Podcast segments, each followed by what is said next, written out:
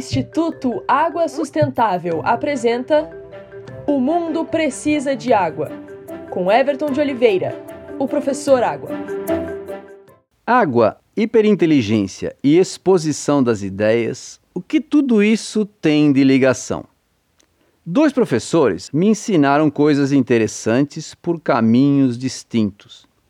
O professor José Finóquio explica que quando muitas pessoas pensam na solução de um mesmo problema, atuando colaborativamente, temos a chamada hiperinteligência, pois o QI somado ultrapassa facilmente o do Einstein.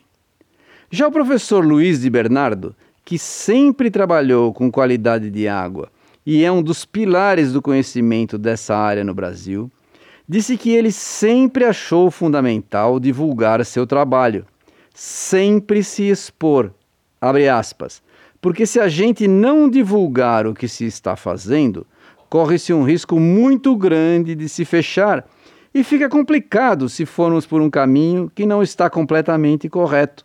Fecha aspas. Muita água foi melhor tratada pelos conhecimentos adquiridos e passados aos seus alunos pelo professor Luiz de Bernardo e pelo auxílio que ele obteve da hiperinteligência.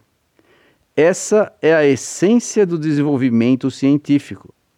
E a água está nas nossas vidas a todo o momento. Vamos então usar a nossa inteligência para ajudar a melhorar sua qualidade. As gerações futuras agradecem.